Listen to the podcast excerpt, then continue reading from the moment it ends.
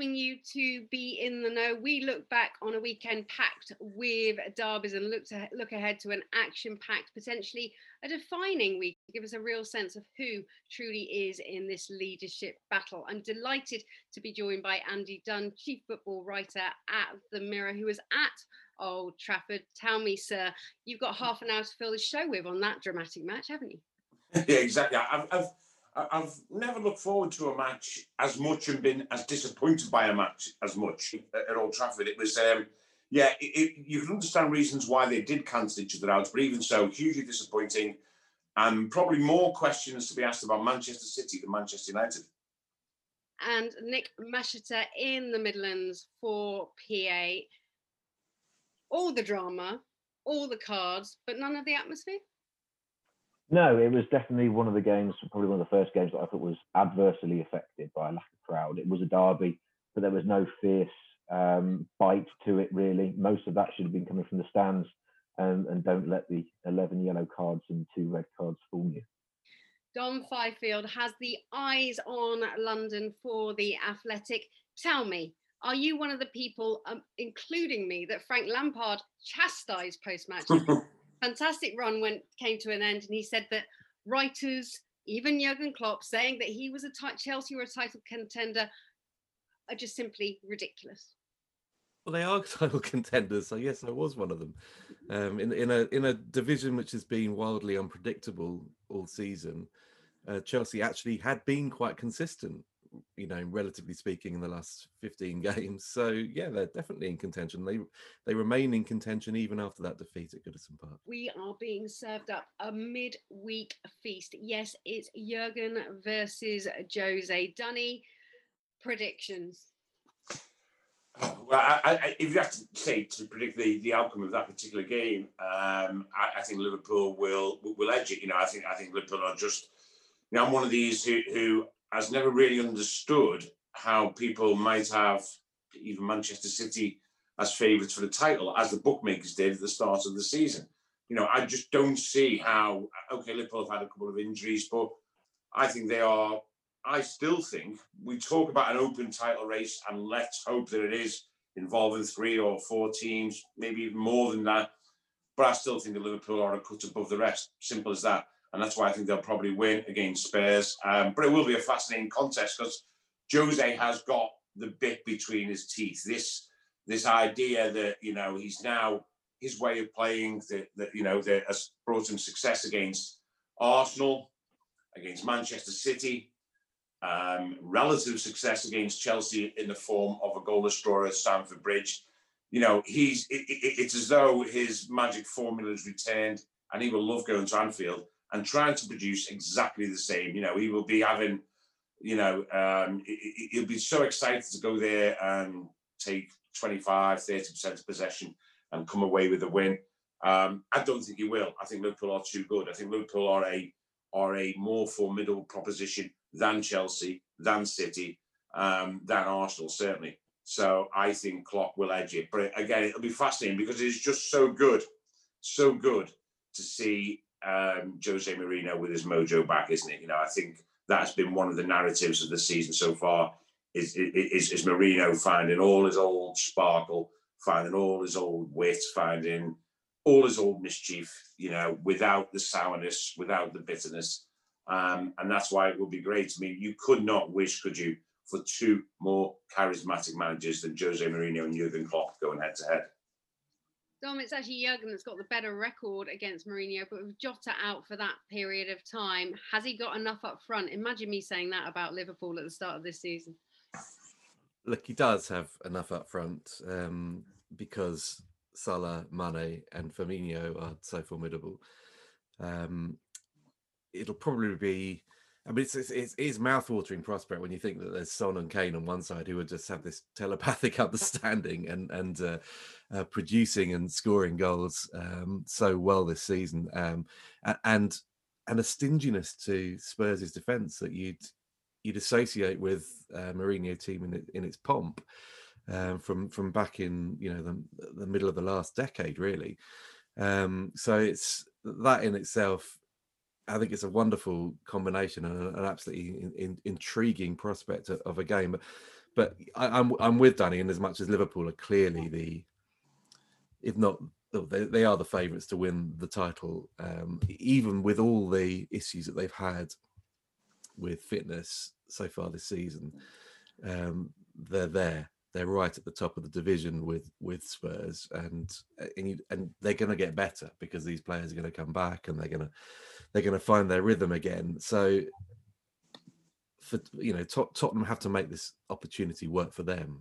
This has to be their chance to demonstrate that they are proper contenders. And if they can get any kind of result at Anfield, then that's when we actually sit up and take notice and think, wow, yeah, Spurs are the real deal, and this is genuinely a Mourinho team that can go on and win the title. Second, I've been spending rather too much of my time in the last 10 days writing about Mourinho's second spell at Chelsea, and we have to go back to that season when they won the title in 2014-15. They weren't considered favourites to win the title that year. Manchester City had won it the previous year, and they were the team that was going places. But Mourinho forged a team that was so ruthlessly efficient at both ends of the pitch that they actually ended up winning the title with 3 matches still to spare at the end of the season. It was an astonishing achievement, and one that we probably don't give him enough credit for. And you just look at what he's doing at Spurs now, and it mirrors that. It's that there is a solidity to them at the back, industry in midfield, and a bit of creation as well. And their front combination of Son and Kane is the best in the division at the moment. I mean, Liverpool, if they click with their trio, are still probably the most expansive and thrilling team out there in the division. But Mourinho's got them working as a unit, and that collective is quite imposing. I think you've seen from first hand how much he can get out of a player. Diogo Jota seemed to have lost all his confidence at the end of the season with Wolves, but is just flying under Jürgen Klopp. Yeah, Jota was definitely looking jaded, I think, towards the end of last year. Perhaps one of the ones who suffered the most because of Wolves' incredible long season, which essentially stretched to over a year. So... and the amount of effort, the amount of running that he does, and what he puts into the team, I think that was always going to have an effect on him. But it was interesting to see how quickly he's adapted, and how quickly he's got up to speed with what is required really at Liverpool, because it is a step up for Wolves, no matter how well they have done over the last few years. I spoke to Emil Heskey about it a few weeks ago, and I said, well, look, you moved from the Midlands, from Leicester to Liverpool, obviously in a different Premier League era, 20 years ago now, just over 20 years ago. What was it like for you? And he was saying, well, look, you just come in there and immediately you're just hit with these kind of world-class players, and you recognise what you need to do to step up. And naturally, you have to have that talent to be able to do it. But... You need to have the mentality to be able to do it as well, to not be overawed from it. And I think Jota has certainly got that, and has certainly proved it this season. And if he is out for a couple of months, as has been suggested, then it's going to be a big miss for him. Andy, we're going to come back to this half an hour. It's going to be filled with your excitement over this dire derby. Is it fair to say? Mm. I did think it was time, after watching that match, that the balance be redressed, because actually City sit below Manchester United, and you very much took that impression as well. Lovely lines, opening lines. There was a very familiar looking coach in the visitors' technical area, but it was surely not Pep Guardiola. Gung-ho Guardiola, fearless Pep, the manager for whom marauding attack is the be-all and end-all, and we saw little of it. Very little of it, Carrie. It was very, very surprising. I think, most people have picked up on this line of thinking about the game. And what was surprising, United have got, let's get one thing straight. United are off the hook for yesterday. They, they didn't score at home. This is Manchester United at home. They weren't exactly adventurous themselves. In fact, far from it. But they've got off the hook because we saw a very unfamiliar Manchester City. We saw essentially 6 defensive players ahead of Ederson. You know, I remember covering Manchester City playing away at Leicester one day, and literally, he pretty much played with one at the back, John Stones that day. They actually got beat 4-2 that day. But he literally had everyone bombing on, as he does. But he ended the game with four defenders and still in front of them, Rodri and Fernandinho. And that was just so unusual to see. So when Kevin De Bruyne was picking up the ball, we all get so familiar that he looks around and he has one option, two options, three options, four options everywhere. This time they weren't there. He picked out one and two good passes, but they weren't going forward with the numbers. They weren't going forward with the intent. And it was just not a Pep Guardiola performance. Now, he will undoubtedly say, well, listen, you know, United have beaten us three times. He also did point out, to be fair, how good United have been on the counter-attack this season, how they picked off West Ham, how, you know, they picked off other teams. So I get that, and I get his record against them has been great. But even so, it was really a surprise to see City not have the invention or the creativity to break down United's defence, who, to be fair, coped very, very well. Are you surprised he didn't bring on Phil Foden and just change? I honestly thought that at half-time he would do it. I honestly thought that at half-time he would take one of the two holders, Rodri or Fernandinho, off and bring on Phil Foden. But what is going on with Phil Foden? I mean, what is going on? Ever since he had that game for England against Iceland, wasn't it? I think at Wembley, he scored a couple and basically was hailed as the, for the 10th time, as the saviour of English football. He hasn't had a kick in the Premier League, barely. He's come on a couple of times as sub. He obviously played against Marseille. I was at that game as well. But Pep just doesn't seem to trust him in the Premier League. And I just don't know what's going on. You know, they missed. A game like yesterday shows how much they missed David Silva. He's a player who, the mood was, well, here's David Silva is going off into the sunset. He's done his time. He's now just going to go off. You know, he's passed his best. You know, a lovely emotional farewell. Well, actually, in practical terms, they've lost one hell of a player. They've lost the guy who unlocks defences. They've lost the guy who could have picked United apart yesterday. And at the time, people were saying, well, don't worry, it's okay. Phil Foden will fill David Silva's boots. But he's not even getting a chance. Gareth Southgate was there, and I think, you know, he was looking on thinking, you know, I can't believe Foden isn't getting a game. I mean, it was just, I don't know why he didn't come on. He made one substitution.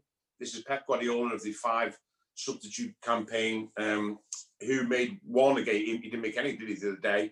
And he made one, and that was like for like, Ferran Torres for Riyad Mahrez. It was just, it was a game that you came away with an awful lot of questions and very few answers.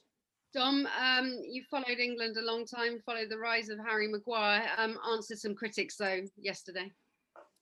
Yeah, he played well, but as Danny's just suggested, he wasn't really tested in a coherent way. So maybe we shouldn't judge him on that.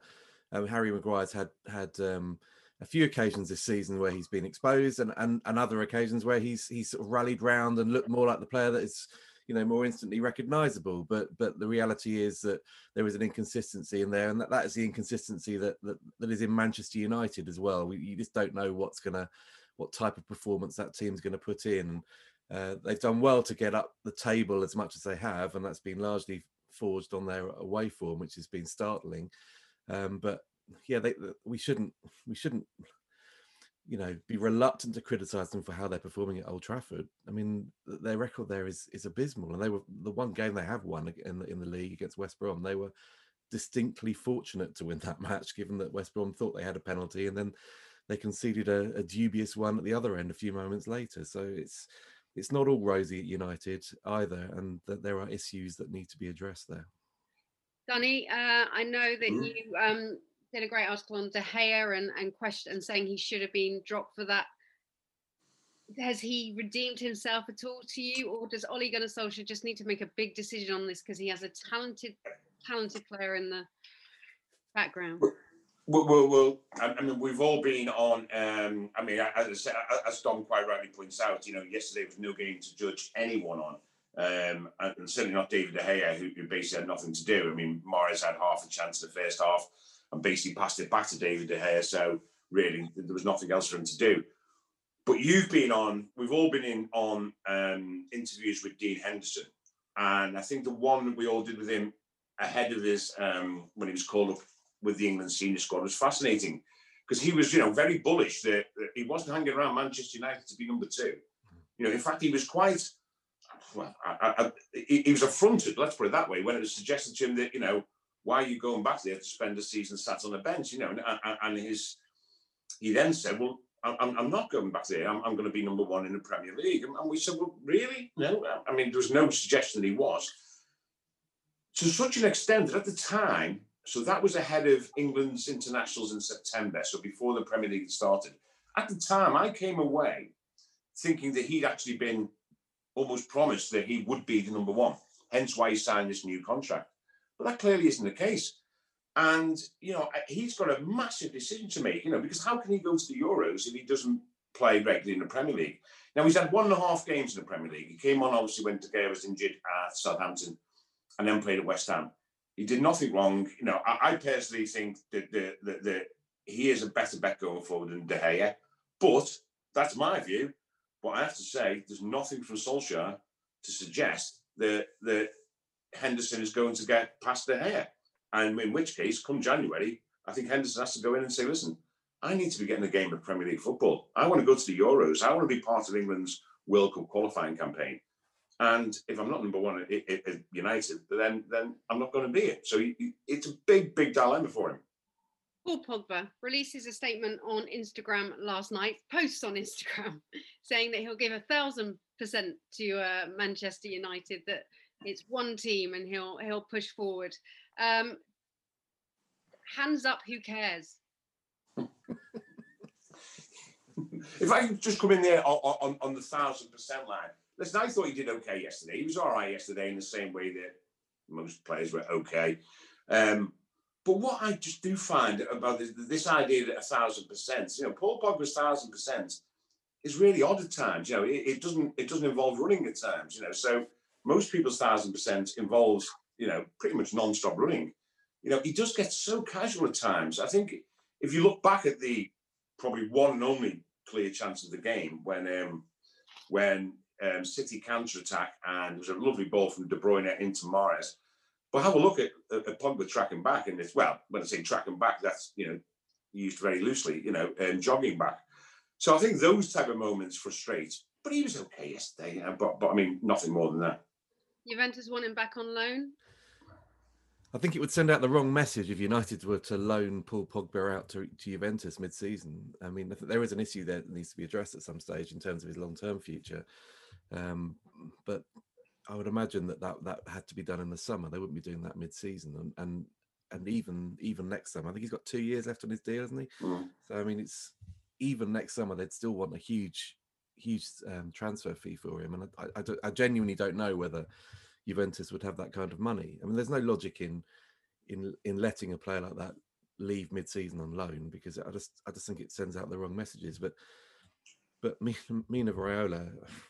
Always a law unto himself. He does what he wants to do, and yeah, within boardrooms like United, they must dread those articles or interviews or however he wants to get his message out there, just dropping, because I mean, it is incendiary every single time. And but Paul Pogba's got. He can be a great player still for United. He just needs to get his head in the right place and to provide some consistency. But to be honest, you could level that at so many United players this season. And that is the reality of it, isn't it? They're just not a consistent team. Nick, you've been tracking Haaland and where he may potentially end up at his next club for quite some time. I know we've been talking about it for a few months now, but honestly, can they go to Raiola again? Other former players warning them. Warning United to stay away and don't go there again. Yeah, possibly not, but it's also who there's this sort of, it's still Manchester United. It is still Manchester United, but in kind of what form? So you have to argue that, I mean, they're out of the Champions League, so if they're looking to get anybody in January, then that chance is diminished anyway. Will they qualify for next year? We don't know yet, of course. So is being Manchester United enough of a draw still? And who would necessarily want to go to Old Trafford when there remains question marks over the manager as well? So you're signed for Solskjaer, and then a few months down the line you're playing for somebody else. So I think there are deeper problems than let's just go out and get somebody to fix them, because possibly they might not be able to go out and get that person to fix those problems. Danny, is this half the problem, that Manchester United just aren't the club they used to be? Well, I think Nick's right. You know, they're not the, you know, instant attraction that they were. No, they can't blow everyone out of the water with their reputation. They can probably compete financially, but they can't blow people out of the water financially either. But they are still Manchester United. It's interesting, the Raiola discussion. Really, I've sort of come full circle a little bit on Raiola. First of all, you know, we all sort of say, oh, isn't this terrible? What bad timing, Raiola opening his mouth, and, you know, isn't this terrible? But I sort of quite like the idea that someone asked him a question and he answers it. You know, someone says, this is Paul Pogba going to stay at United. And he says, well, no. You know, and everyone says, oh, he should keep his mouth. You know, you get everyone lining up on television and us in our newspapers and all being paid to give their opinions. And Raiola gives his opinion and he gets hammered for it. He is only being honest. He's saying, listen, Pogba's not enjoying himself at Man United, he's going to leave. Well, fair enough, you know. And this idea that undermines sort of, you know, United's game in Leipzig. Well, listen, I just can't see that. If Ole Gunnar Solskjaer and the players are distracted by those comments, then they're in the wrong job. So, and the other thing about Raiola that I find quite interesting is that clearly the players like him. You know, clearly they have a real bond with this guy. You know, they could go to other agents. There's plenty of them out there, but you see them, and they have, you know. And Pogba is not going on record and dismissing what Raiola says. He doesn't go on record and you know, have a go at him. And I find it really interesting, this sort of bond that they have with this guy. I'm getting more and more intrigued by how he's become such a influential, as I am with Mendes as well. So I just think that, I mean, after the side, I'm just fascinated by that. But going back to the original question, you know, are United the draw they were? Well, you know, they are still a huge draw, but no one now will change. Because don't forget, we're talking about, you know, I mean, a sweeping generalisation, but times move on. So younger players now, you know, 18, 19, 20 years of age, you know, they don't associate United with the all-conquering glory days. You know, some of us of a certain age do. They don't know that. You know, they don't know. If you said to them, listen, there's Roy Keane, there's David Beckham, they'd go, who?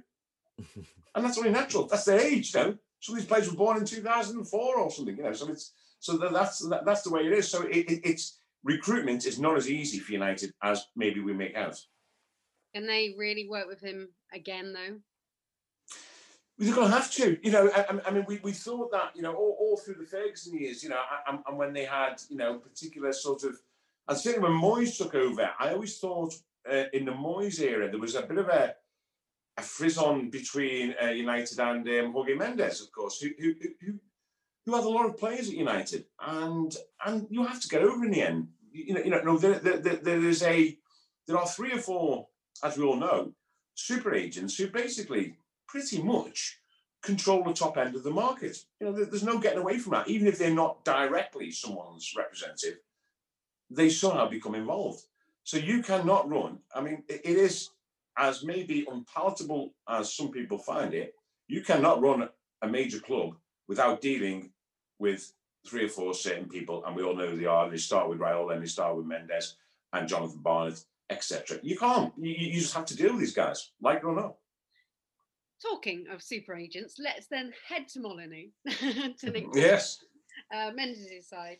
And talk us through that match, because you say 2 red cards, 11 yellow cards. We were talking about this as we went on air. Is football a non-contact sport, Nick?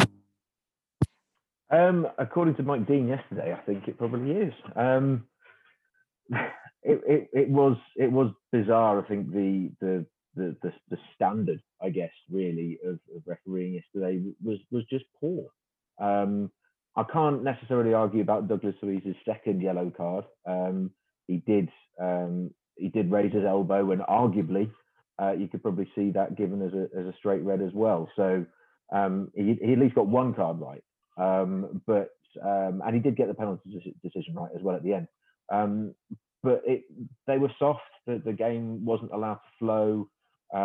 He was whistle happy to a certain extent, and it did impact the game negatively, sadly. And both managers made the point afterwards where they felt it, he was too heavy handed.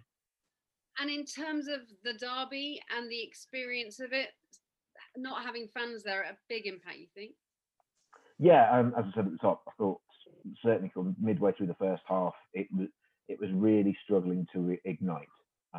There needed to be fans there for the players to feed off, for the fans to feed off each other as well, and create that atmosphere. The players, and this goes for every game since they resumed playing in June, have done a magnificent job to kind of remain professional, remain competitive, and to put on these spectacles, these shows, and this entertainment for everybody, which is really quite needed, certainly in the second half of the year. But yeah, yesterday was the first time that I really felt that a game desperately needed supporters there, and it was really to sort of the detriment of it that they weren't. Dom, in contrast, at Goodison Park, Chelsea going there, and Carlo Ancelotti saying could have been 2,000, could have been 70,000. They already felt that atmosphere. Do you think that played a part? Well, it must have been nice for Everton's players to have a bit of backing. Go back to last season's meeting between these two sides at Goodison Park, where Duncan Ferguson was in charge of the Everton team, waiting for Ancelotti's appointment, and Everton were on a very low ebb. But he sort of whipped them up into a bit of a frenzy, and they battered Chelsea that day and bullied them effectively. And there was an element of that again on Saturday at Goodison. It was an aggression to Everton. I mean, you even have a look at the game's decisive moment. There's a long ball that Thiago Silva can't deal with in the air by Dominic Calvert-Lewin. It was a bit old school the way the goal comes about, and the penalty is won. And I suspect that having even a small number of supporters behind them probably helped whip Everton up into that frenzy. We can't go through when we had crowds, and players would tell us that actually it doesn't make that much of a difference. But I suspect that the last, how many months has it been? 9 months has probably shown to them, illustrated to them that football is a very different beast when you've got fans in the stadium, and far more enjoyable, I imagine, to play in as well for the vast amount of times. Not enjoyable for Chelsea at Goodison, but it was a bit of a reminder for Chelsea that, really. I thought, a team that's been riding the crest of a wave for a while, 17 games unbeaten in all competitions in 90 minutes, and they came unstuck and they just couldn't get going. And I think Everton made ensure that was the case. Dominic Calvert-Lewin against Thiago Silva, it really gives you an indication of the quality of this young man.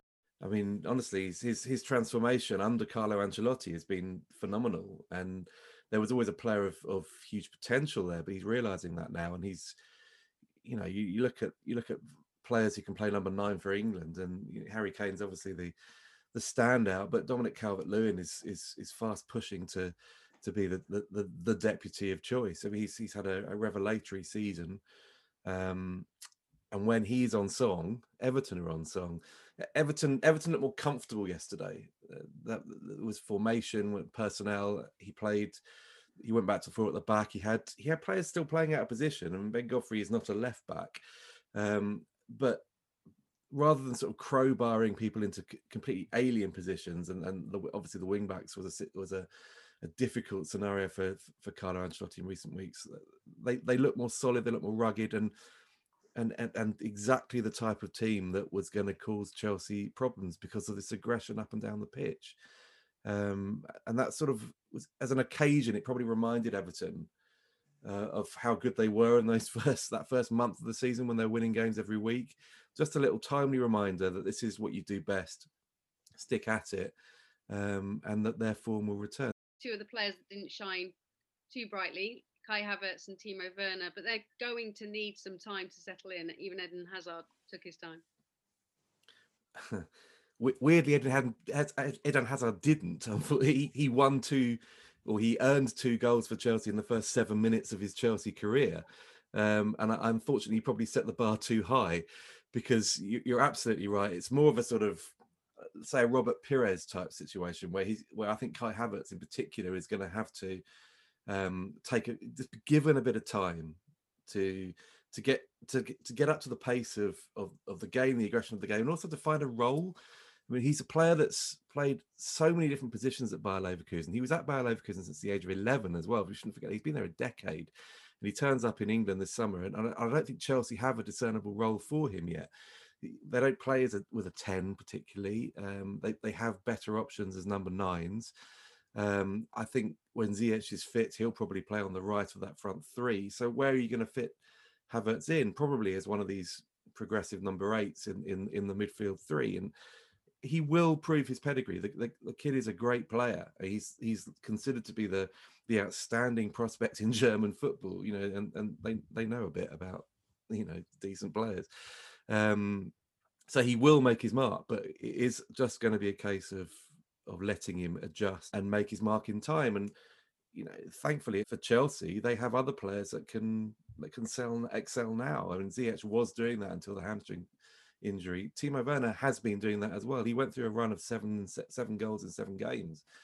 Okay, the last few matches have been a bit of a dip, but again, it's the relentlessness of the division, and they have options. There will be time for Kai Havertz to adapt. We shouldn't be writing him off. He's going to be some player for Chelsea in time, but at the moment he just looks, he can go through games and look a bit lost, and he did at Everton this weekend.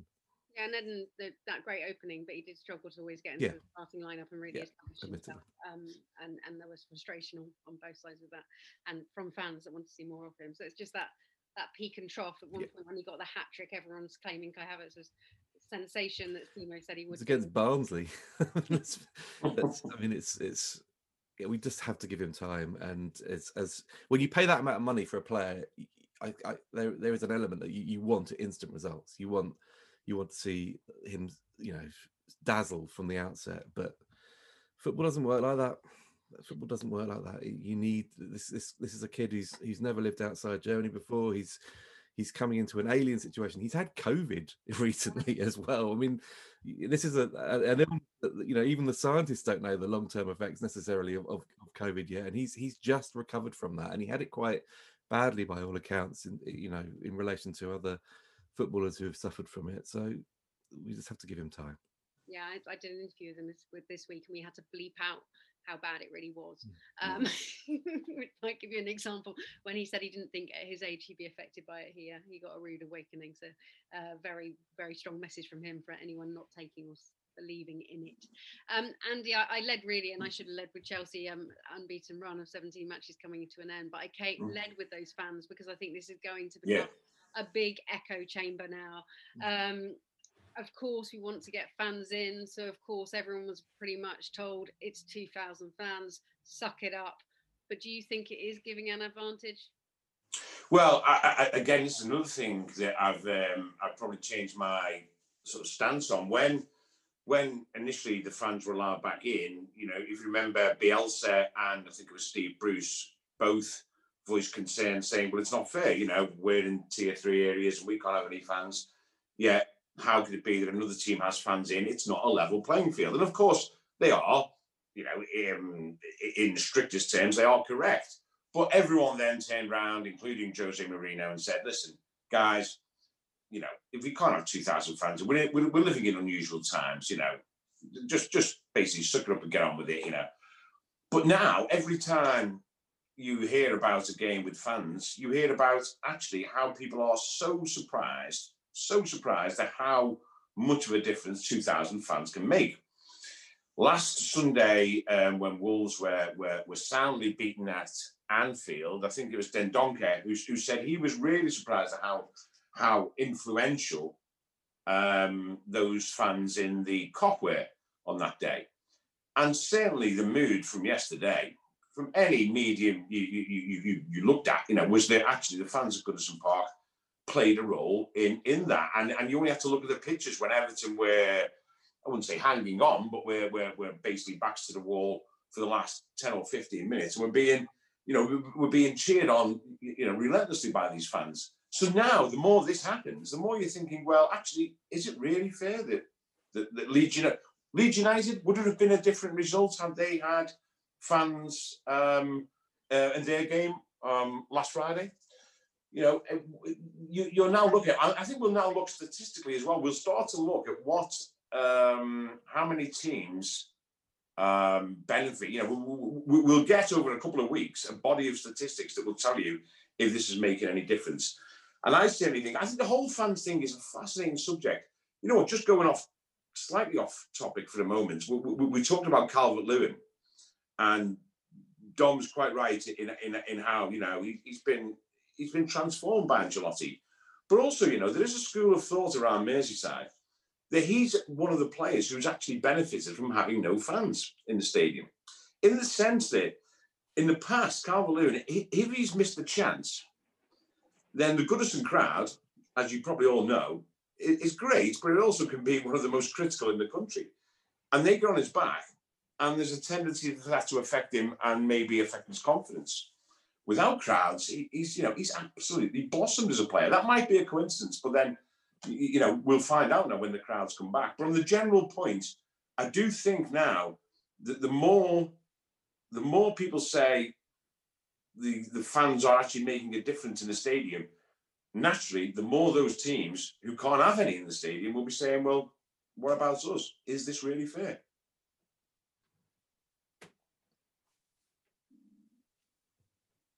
It's I have my mute on because upstairs are clearly having a nice breakfast and the fire alarm went off. The fry-up's gone wrong. I will take them to task later. Nick, what do you think of the fans? Because what is there any solution? Is it just going to have to suck up and maybe lockdown will unfortunately equal things up? Yeah, I mean, ultimately it's not football's decision, is it? Their hands are tied. They have to listen to the science, listen to the government. And there is precious little they are able to do about it. I mean, in the Midlands, Dean Smith and Nuno, everybody look. Brendan Rodgers, Slaven Village, everybody wants fans. Everybody does. Nuno before Liverpool was not too concerned that it would give too much of an advantage. And again, afterwards, he was the same when we spoke to him. Prior to the Aston Villa game, he felt that, yeah, okay, well, if they do get an advantage, so be it. That's he's been one of the managers who has been kind of very concerned about coronavirus and very kind of in tune about the problems that everybody is facing outside of football. So he is one that's kind of looking at the bigger picture in terms of the whole kind of society issue. Yeah, unfortunately, there is nothing they can do about it. But I'm just going on players and what Danny was saying about Calvert-Lewin. There are players in the Premier League now who have never played in front of a Premier League crowd. Fabio Silva, for instance, at Wolves. Luke Thomas, who has done so well at Leicester. So it'll be interesting to see how these guys perform. I think Silva in particular, because he has such a big price tag on his head. And especially now that he is filling in for Raul Jimenez, how he does when fans come back and how they adapt and psychologically how they deal with kind of the criticism from inside the stadium, because like Goodison Park, Molineux can be a fairly unforgiving place from the home end. I was at West Ham and it's 2,000 fans, you can hear them, but it's hardly intimidating, Dom. 2,000 in a cauldron of a stadium. I know it's the London Stadium, but even so, it's not going to become too much of an encroachment. No, and yeah, that West Ham is such a bowl of a ground that, you know, that acoustic is lost anyway. But I just think we have to look at this and recognise that it's a significant moment that fans are being allowed back at all. It's significant for the clubs, even though they're actually making financial losses by only allowing 2,000 in. It's re-establishing that connection that had been lost over the last 9 months. And supporters, this for them, this is their second home. That is the reality of it. I've got mates who are going to Sellers Park. We're going home. We're going back to where we belong. The level of excitement I would equate to them going to an FA Cup final. Okay, it's going to be different. Everybody knows it's different, but it's a moment. And after this particular year, we all need moments, don't we? That's the way it is. So I think when Mourinho was talking, he is reflecting the bigger picture. This is a completely fluid situation. We don't know what tiers people are going to be playing in next week, let alone next month. So on these rare occasions that supporters are in at the moment, it's just a moment to be cherished, whether it provides an advantage or not. It is psychologically significant for football, for the country, and above all for those men and women who can actually get into the games now. On Thursday, the chief executives will meet again in a Premier League meeting, and the Big Six are set to push ahead and demand the 5-sub rule. How will that go down in the Midlands, Nick?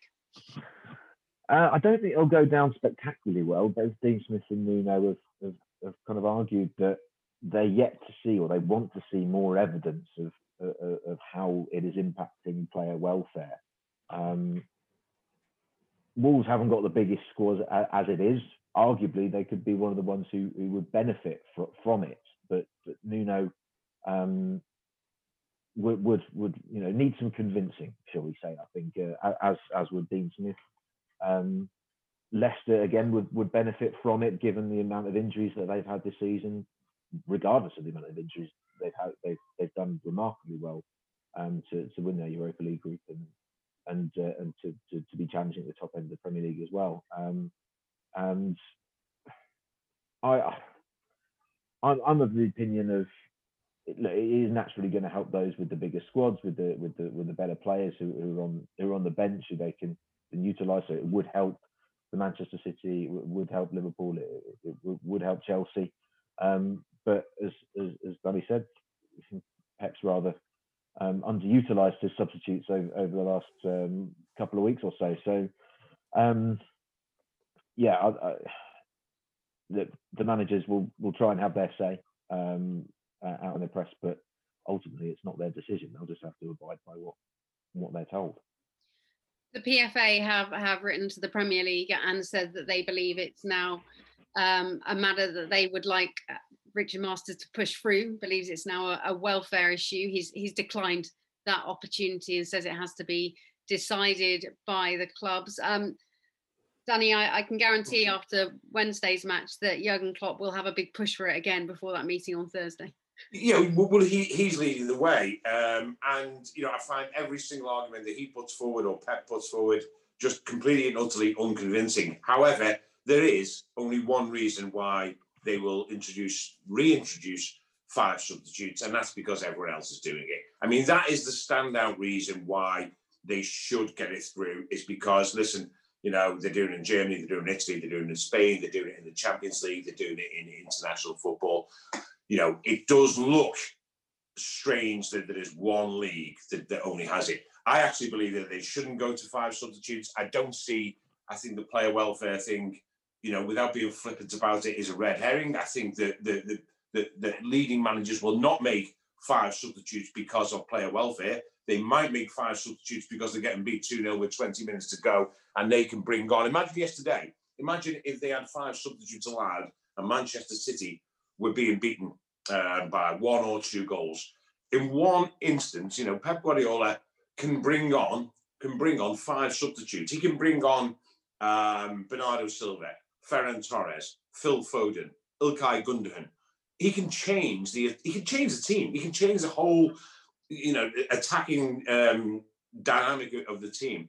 When Jose Mourinho, when Spurs were 1-0 down, I think, to Royal Antwerp, Jose Mourinho brought 4 players on at half-time, didn't he, I think, if I recall rightly. Did he bring them on because of player welfare?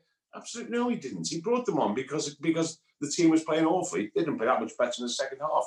That's what will happen. That is what will happen. That is why they want the 5 substitutes.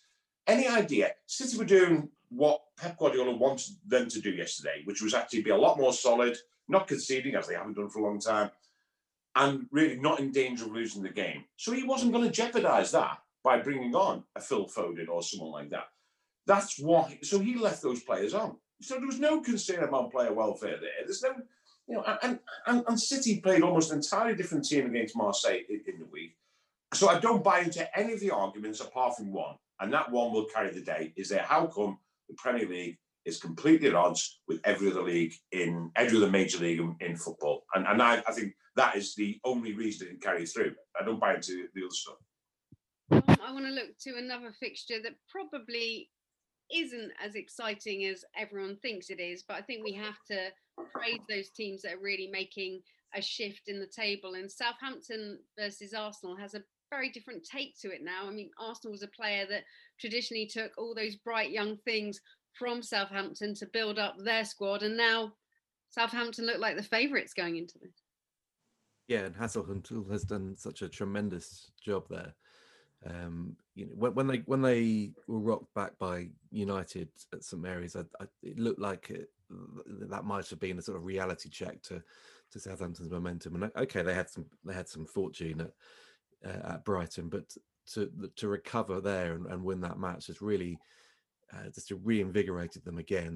They what Hasenhuttl has done to revive careers in that team, whether that be Danny Ings, whether that be sort of giving James Ward-Prowse the responsibility to drive that team on from midfield and to revel in his set piece delivery. Even the guys at the back, Vestergaard and the like, they and you can count Alex McCarthy in that, actually, in goal. I know that there's a sense that they're slightly weak in that department, and that actually, if Dean Henderson does leave Manchester United on loan, that it might be Southampton he ends up at.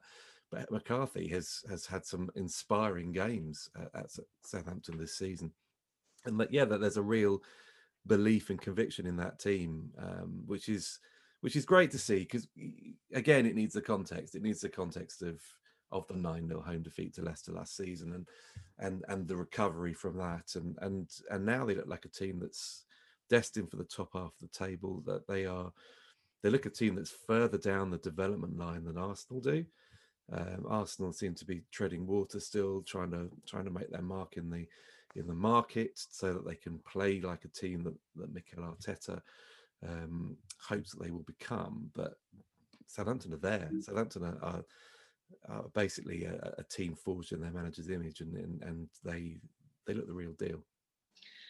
You were talking about Leicester. Let's go there for another big encounter. Let's take you back to Steven Gerrard and that famous slip. It was Mourinho against Brendan Rodgers, and we get that at the weekend. He's got two big encounters to deal with, Nick, but could Brendan stick the knife in?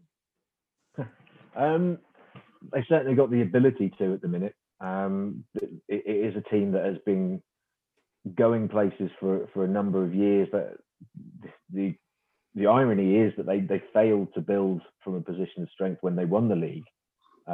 They had 18 months of kind of like getting to grips of what had happened and how to deal with that and how to progress. But Brendan came in and the foundations were laid. They were already there. Torpwell gets a lot of a bad rap, but the players that he brought in and what he instilled there laid the groundwork for Brendan Rodgers to come in and really push them on.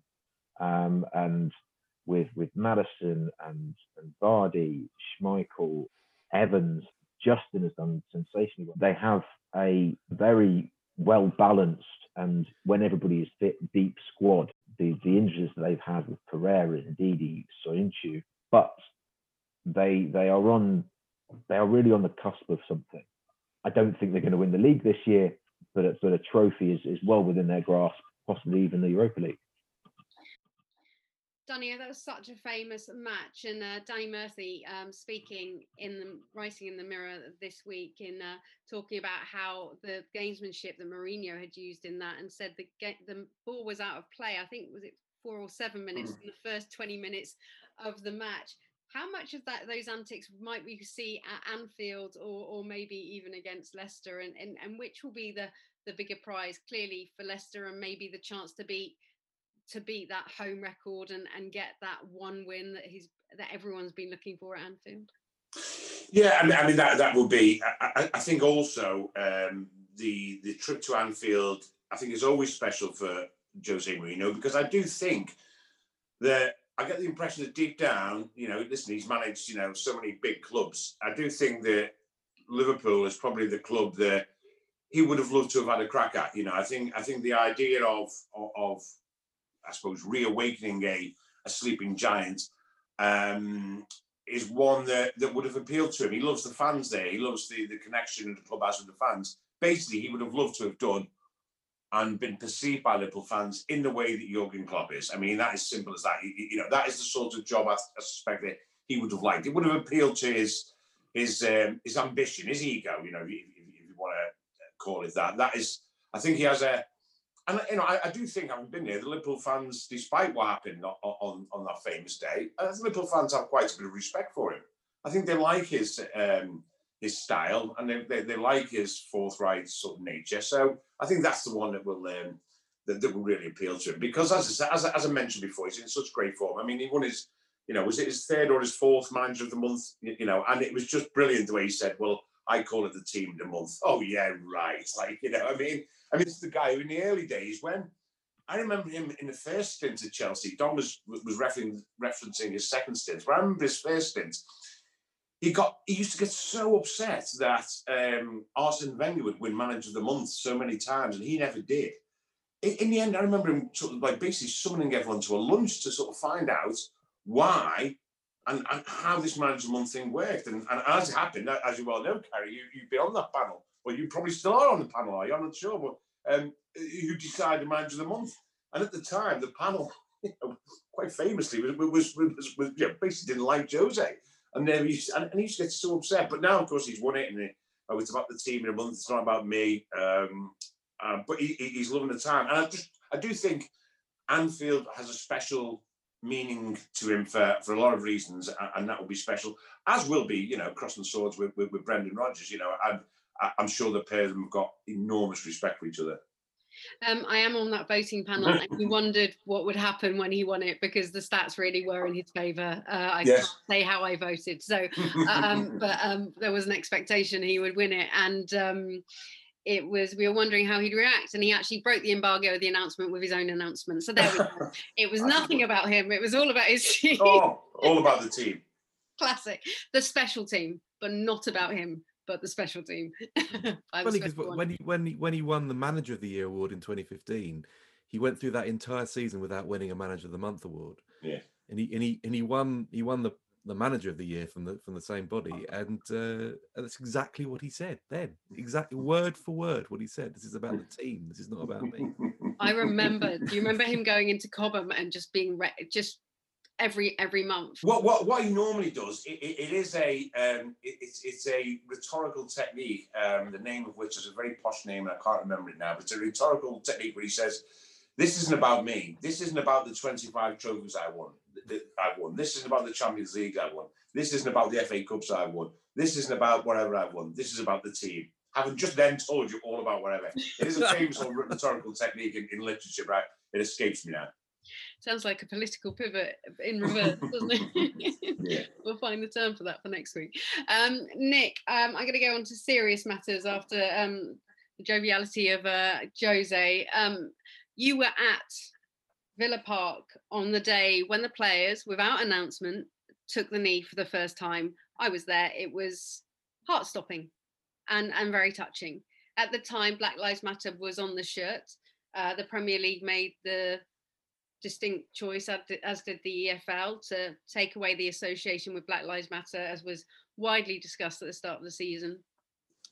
But the Millwall fans booed. They applauded the next message, but still this issue seems to be rumbling on. EFL considering opening discussions about whether players should take a knee or not. Very good report by James Sharp, who sums it up. Everyone's had their say about Millwall. He went actually to speak to Millwall fans ahead of their game at the weekend. Some are saying that if players don't like the fact they don't take a knee while they can leave the club, still very strong in that point of view. Is it sad that it's come to this? Yeah, it is. I mean, it's not unholy, surprising. Not necessarily because it's any particular club, but it's just the sort of fractured kind of society that we seem to be living in at the minute. But what it has done, though, it has put it back into focus because it was striking when Aston Villa and Sheffield United took the knee in June when they returned for the Premier League. It made an impact. It was such a visual event. It was impressive and special and needed to be done. Then it was over the course of the summer during the break that Les Ferdinand said that, well, he thinks it may have run its course. I was inclined to agree with him at the time because it was certainly now it seemed to have become a sort of a pre-match tradition, a pre-match ritual where everybody just went and did it, and it was almost accepted, and we were becoming used to it. Not that it's not important at all, but perhaps that significance and that impact had been lessened over the course of time. But what happened at the Den against Derby and the Millwall fans seemingly taking exception to it, I think it's brought it back into focus. And those people who did that have kind of inadvertently shown that why it is so important and why it is still needed, really, and why the players are doing it, really. Do you think it's become too political? Only if you want to read political things into it. And as Nick and yourself have pointed out quite rightly, that it was made clear from the very outset that this wasn't a political gesture. It was a gesture of solidarity for the fight against discrimination everywhere, in whatever guise that may take. And I just think, I genuinely think that we can overcomplicate matters. If players want to do anything to show their solidarity for that, if players want to do anything to show that they are continually mindful that there is discrimination out there, then they should continue to do it. I mean, I don't think it should be. I think going forward, it shouldn't be a. There will come a time when it doesn't become part of a routine. And I think when it does become part of a routine, then maybe it does lose its impact. The impact of, say, a QPR player scoring the goal and then doing it instinctively after that as a gesture probably has more power, more weight, than something that becomes part of a routine. I think you've probably got to guard against that. But if they want to do it before the game, then I think it should. And again, I agree with Nick. And I think, certain columnists and writers have brought this up, that actually what happened last weekend actually was a good thing in the sense that it brought the focus back on about what it really means and what players are really trying to do, rather than it just becoming something that happens when the referee chirps on his whistle before the game. And Ben, I think we're all focused on the Millwall match, while I was also at the Chelsea game. We're all keeping an eye on what would happen. Then scenes developed at the PSG match, which we never imagined would happen, of two Champions League teams at the very top of the game, walking off the pitch in a really important match. Ben Rumsey reporting in an exclusive that FIFPro are actually pushing for it to be an unpunishable offence if players want to walk off the pitch. Now, it's not in the Champions League because both teams decided to go off, but across UEFA, the FIFA, Premier League and the leagues, would you like to see that universal discretion made? It sort of jars, doesn't it? When you hear the idea that if you hear racial abuse directed at you and you walk off, you can be punished. You actually have to give yourself a second take, saying, really, is that still the rule? Is that still the law? I mean, it is. We know it is, but it's sort of in the moment when you just say it like that, it's like we're pushing for players not to be punished for walking off because they are racially abused. It's just, it's incredible. And of course they shouldn't be. And as you say again, that display of solidarity between the two teams. Listen, I hope the investigation into that incident will be thorough and very, very transparent. I think we need to know exactly what was said and what went on, because it looked quite chaotic scenes there at the Parc des Princes. But the show of solidarity, you know, was and walking off together, you know, was, well, it's a game changer to a certain extent. But no, I mean, going back to that, you know, I just think the idea that you can still be punished for leaving the field if you feel that you've been abused is just, well, it's just archaic. Denver Barr's done an interview, Dom, and said he praised Endo Crivelli, who's the striker. He'd actually advised him, because he's quite a young player, that he should go back and play because he might face punishment. And Enzo said, no, I want to stand by. I think we should all stand together. I don't think we should go out. And the fact that technical teams are having to suggest to their players that they should go out because they may be punished, it can't be right, can it? Oh, it's laughable. It's utterly ridiculous. I mean... yeah, I thought Demba Ba covered himself in glory in the week. I thought he was excellent, and the way that he was attempting to, the questions that he was asking on the touchline, that you could hear what was going on. I thought that was superb, and fair play to him for standing up to it all. I mean, horrific scenes really, and we don't want to see that at all. And that's what that's what we've got to eradicate from the game. We've got to get to a point where this simply doesn't happen anymore. And you know what? Taking the knee's part of that, because when I hear, well, personally speaking, when I hear people booing players taking the knee, to me, that's just them booing an anti-racism protest. It's simplistic, yes, but that's, to me, that's what it is. And that can't be right. And Gareth Southgate suggested he'd like to see a review of the three-step protocol. We shouldn't have to leap through so many hoops to let players walk off. And that just, England wanted to do it right to prove they've been following the protocols, and they did that. And didn't they just prove that they're a farce? Yeah. Yeah. Are you referring to what happened in Bulgaria? Yeah.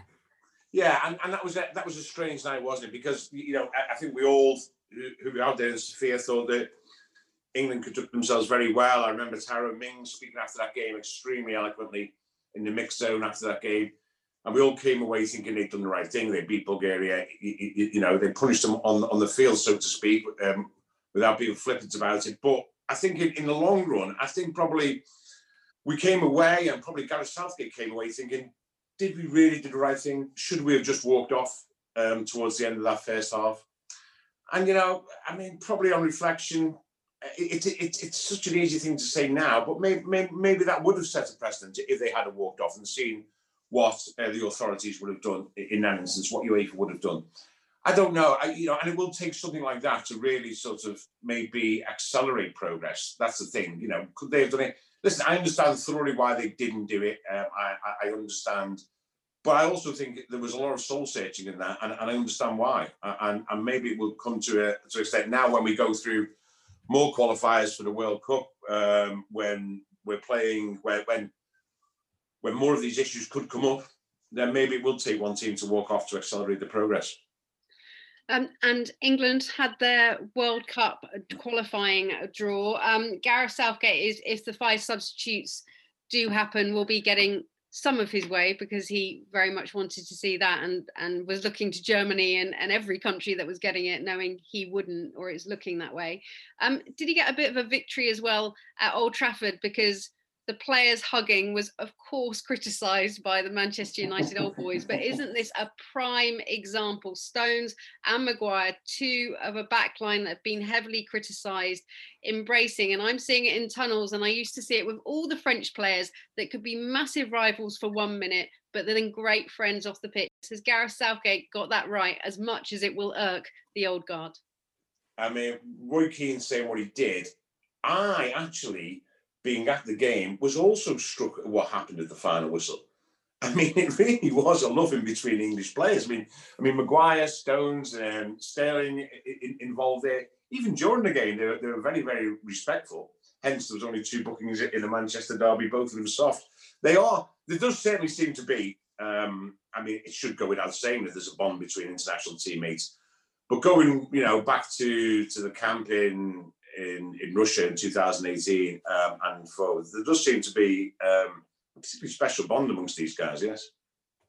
And Dom, I want to ask you for your unsung hero Who's the player in the Premier League that's really been wowing you that you don't think's been getting enough of the glory? Well, I don't know about wowing, but I suppose I'm going to have to put my Palace hat on this one. But Palace play Liverpool next weekend, and Nat Klein will come up against his former club. And this is a player that has been forgotten by the Premier League. Really, he's so injury ravaged in the last 2 years, really, of his time at Anfield, and eclipsed in that time by the emergence of an absolute world superstar in Trent Alexander-Arnold. There was no place for Nathaniel Klein in that setup going forward. So he leaves on a free transfer and trains on his own over the summer and ends up signing a very short-term deal at Palace, really as a backup. He's been thrust into the team there, and with each game that he's played, tempting fate here, but with each game he's played, he has improved and got better and better and better, and looks far more like the player that was excellent at Southampton in the Premier League and initially at Liverpool. Now he's only on a short-term contract. His deal expires at the end of January, and I would have thought that the Palace's priority, when they've got half a squad that's out of contract in the summer, but their priority at the moment should be getting him on a longer term deal, because he looks everything, the player that he once was prior to those horrible knee injuries. And I just hope that against Liverpool next week, he shows the world that. Nick? I was having to think, you can look at Leicester with Jamie Vardy, Tielemans, Maddison. Harvey Barnes has done exceptionally well this season.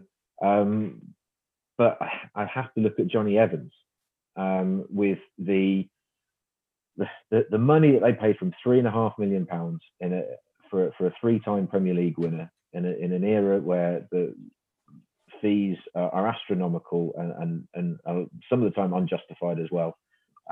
Jonny Evans has come in and just been sensationally under the radar, basically. He really kind of sort of knits the team together at the back, especially when they've got Wesley Fofana, who's 19. He's come in and done brilliantly. Looks a Premier League player straight away. Jonny Evans is there's a 2-year deal on the table for him at Leicester. I'm sure that will be wrapped up very, very soon as well. But for the money, the impact, the quality that he brings, he just doesn't get the plaudits, doesn't get the headlines. Of course, yeah, Jamie Vardy and everybody going forward will always nab them. But for somebody who's got that longevity and 33 next month as well, he's still doing it at the top end of the Premier League. Danny? I like that Jonny Evans idea. I'm totally with Nick on that one. I think actually, he's been an unsung hero throughout his entire career, hasn't he? The most unsung hero, probably. But I was thinking, I was going to say James Ward-Prowse, because I think he remains an incredibly underrated player, but he probably is getting the acclaim he deserves now and the recognition, certainly, that is coming his way. I would say. Another centre-half, I think, who's sort of re-establishing his reputation, I would say, going under the radar, is Michael Keane. Michael Keane, came in for a lot of stick, from Everton fans, and, sort of fell out of the international picture. But I think he's been exceptional for Everton, and I think he's a great calming presence for them. So he would be mine. I think at Everton start of the season, maybe we've looked at Calvert-Lewin, we've looked at maybe the influence that James has had, and Alain and Doucouré. But I think Michael Keane deserves an awful lot of credit as well. I think that's an absolute score draw. I had to give red cards and yellows last week because they were all the people that were grabbing the headline. So I'm just giving you all 3 points each. Top of the table. Fantastic. Every story in there, just really, really insightful and wonderful. Thank you so much for joining us. You truly are in the know after a week of politics and prize fights that turned out to be a bit of a damp squib, let's be honest. We'll bring you some thrillers this week because there's so much to come. Thank you so much to Andy, to Nick, and to Dom for joining us. You are in the know.